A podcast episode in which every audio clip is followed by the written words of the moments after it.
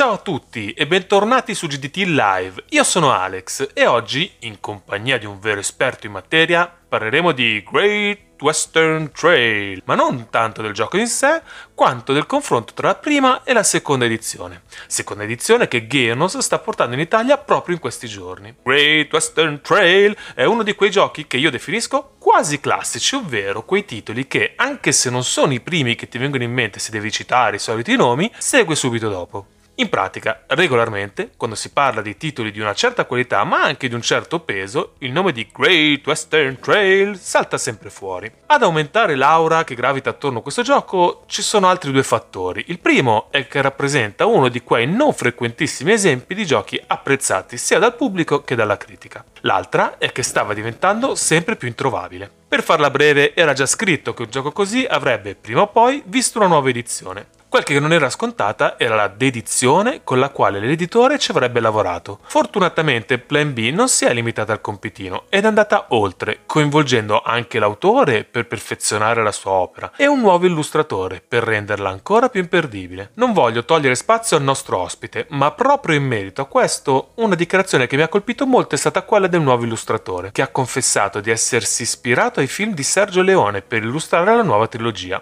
Eh sì, parliamo proprio del primo episodio di una trilogia. Ma a questo punto non posso che presentarvi Mario. In pochi lo conoscono, ma fa parte di quei super giocatori che testano e ritestano i giochi per centinaia di volte. Insomma, quando provate un gioco che fila liscio, è soprattutto per merito di gente come lui. E infatti, il motivo per cui mi sono messo nelle sue mani è l'esperienza che ha su Great Western Trail. Esperienza che si traduce in centinaia di partite su entrambe le edizioni. In tutta onestà, credo ci siano davvero poche persone al mondo più titolate di lui per parlarcene. Scusa Mario, non ti rubo altro tempo e ti lascio la parola.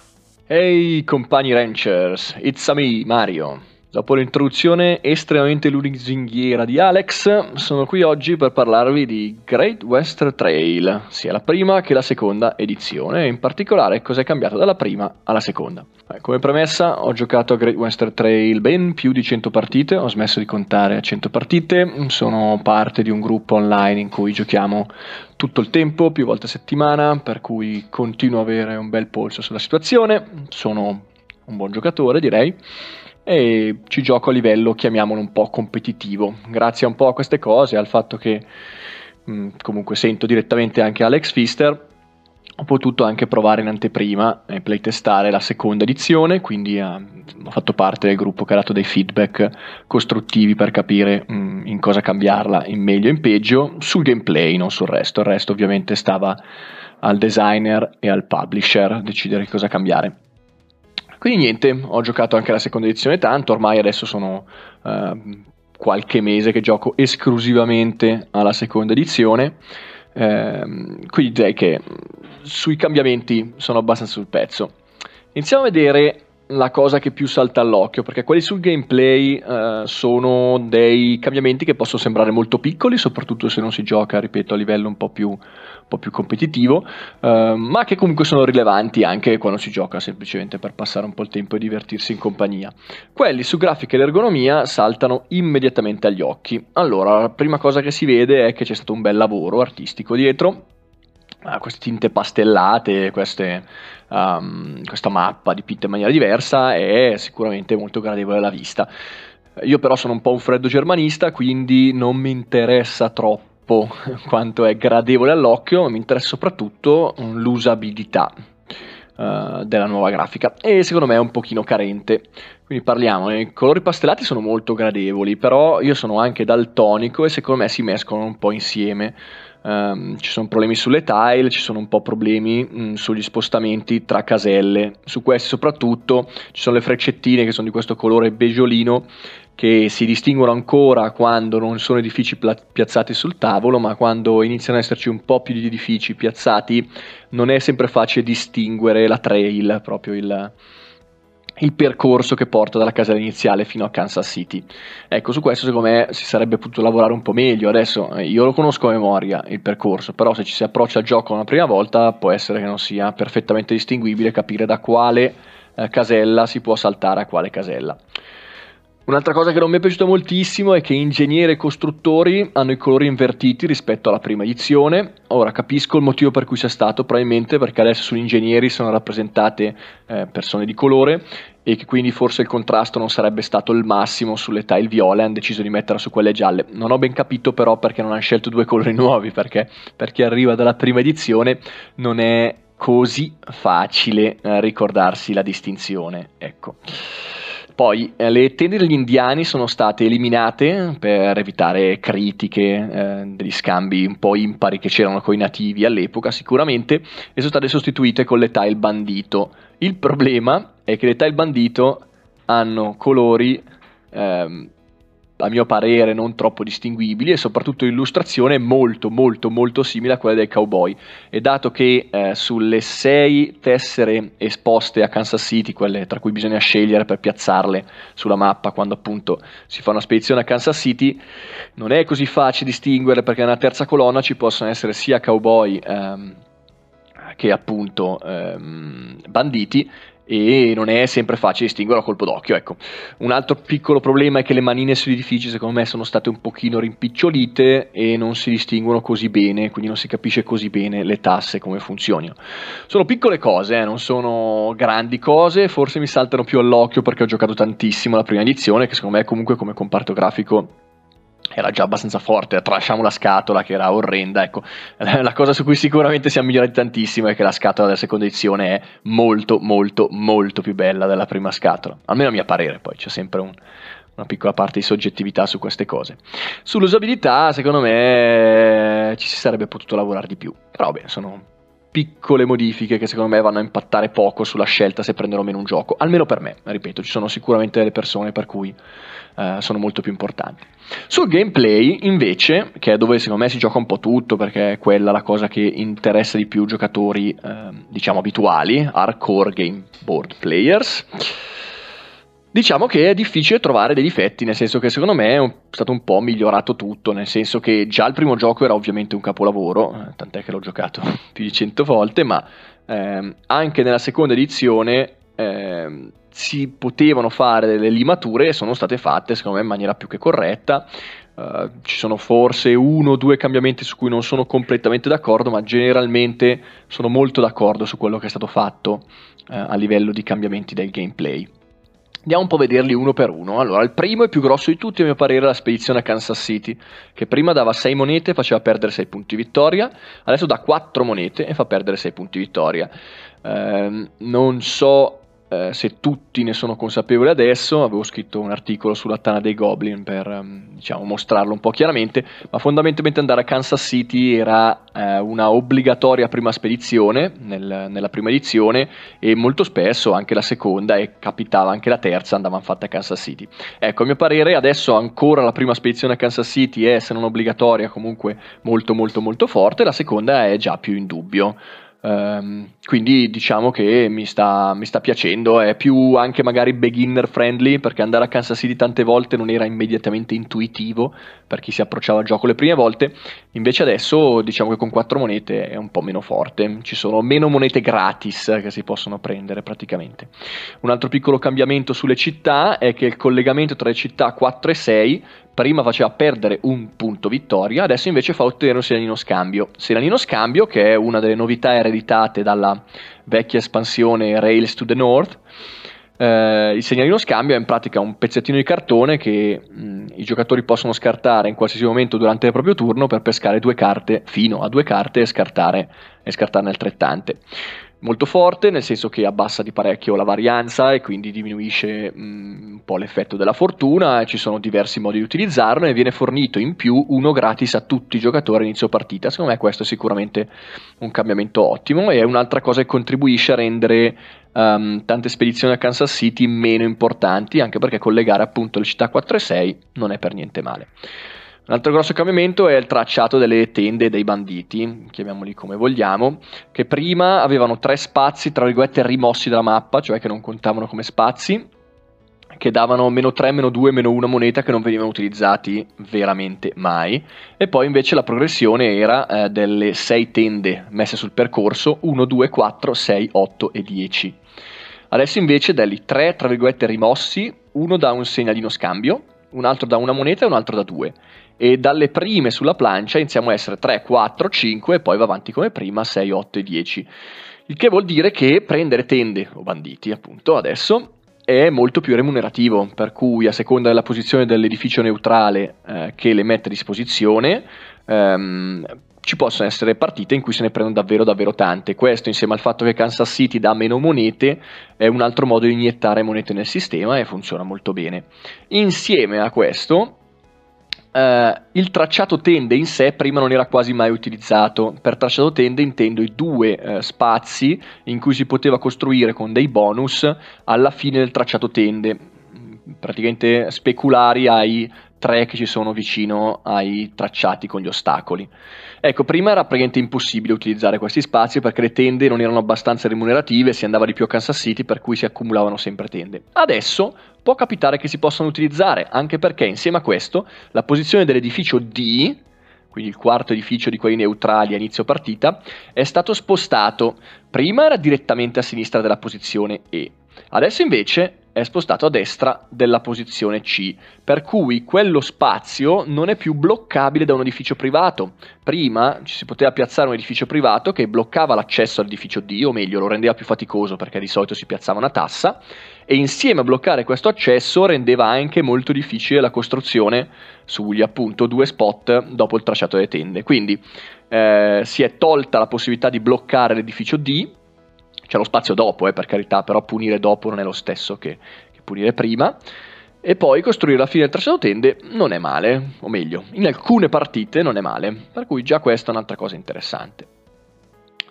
Uh, un'altra cosa importantissima che è cambiata e che piace molto un po' a tutti è il fatto che chi inizia in posizioni tra virgolette peggiori, cioè seconda, terza o quarta, secondo il numero di giocatori, prende più carte quindi se si gioca in 4, il primo giocatore pesca le 4 carte iniziali e ha la sua mano.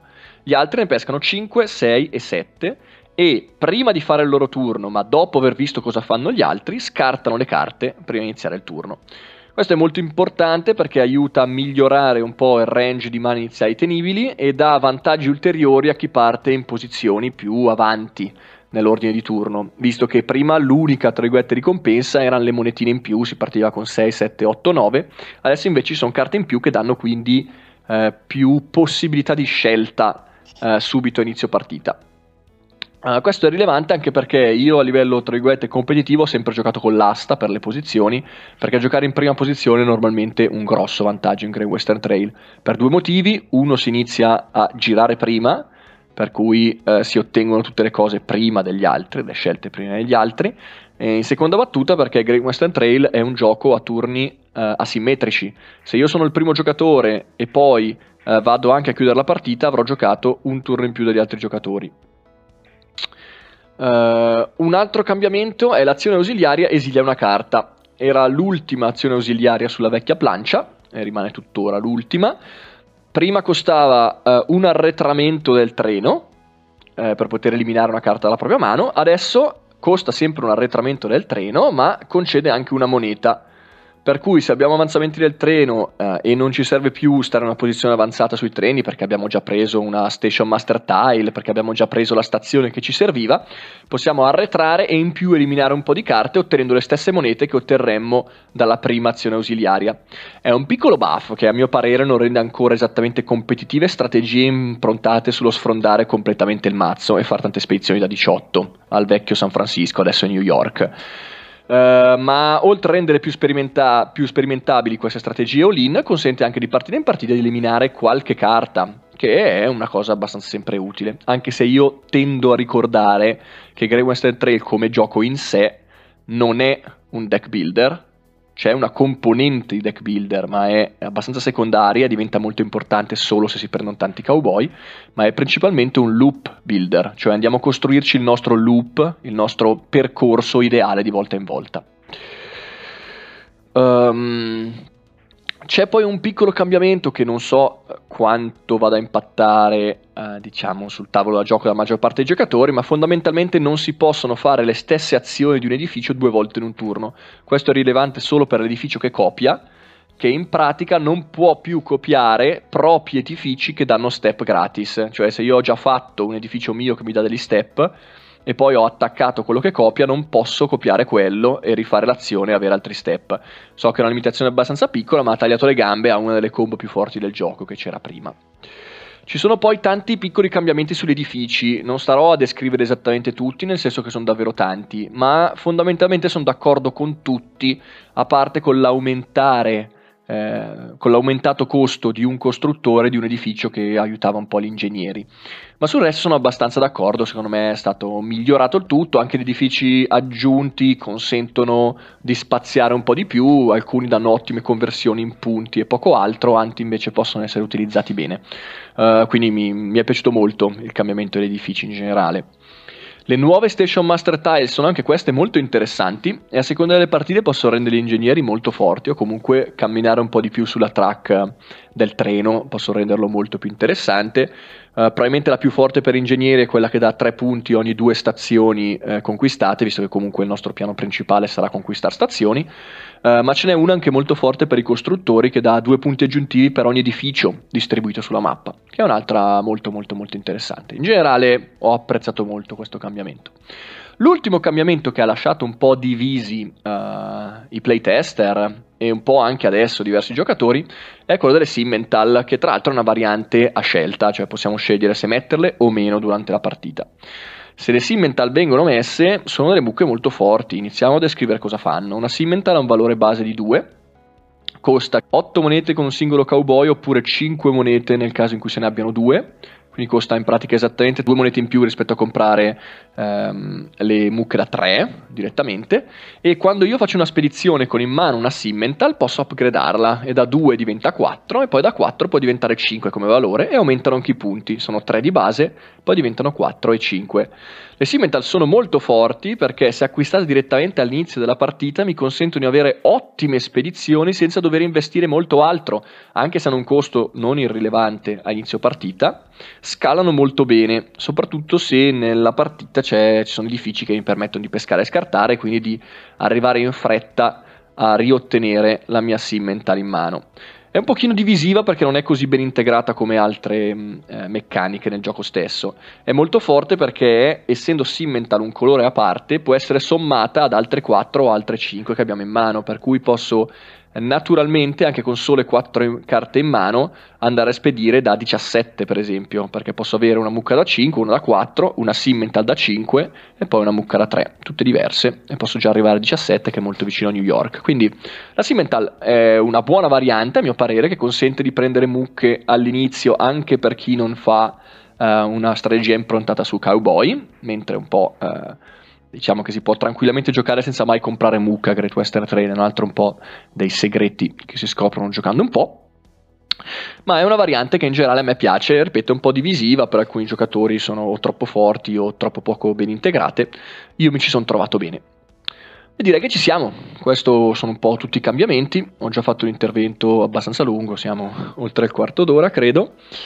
Niente, uh, sono molto contento della seconda edizione, non vedo particolari motivi per giocare eh, la, sec- la, prima edizione sopra la, la, seconda a questo punto, visto che la seconda ha proprio limato alcuni aspetti della prima migliorandoli, non, non trovo nessun cambiamento in peggio a parte appunto la parte ergonomia e grafica che non, non, è che mi piace tantissimo, motivo per cui in realtà se qualcuno ha già la prima edizione io non consiglio per forza di comprare la seconda, è, un, è una scelta che va compiuta, uh, ci sono anche degli sticker online su Board Geek che consentono di mh, upgradare la propria prima edizione e la seconda senza fare troppi cambiamenti.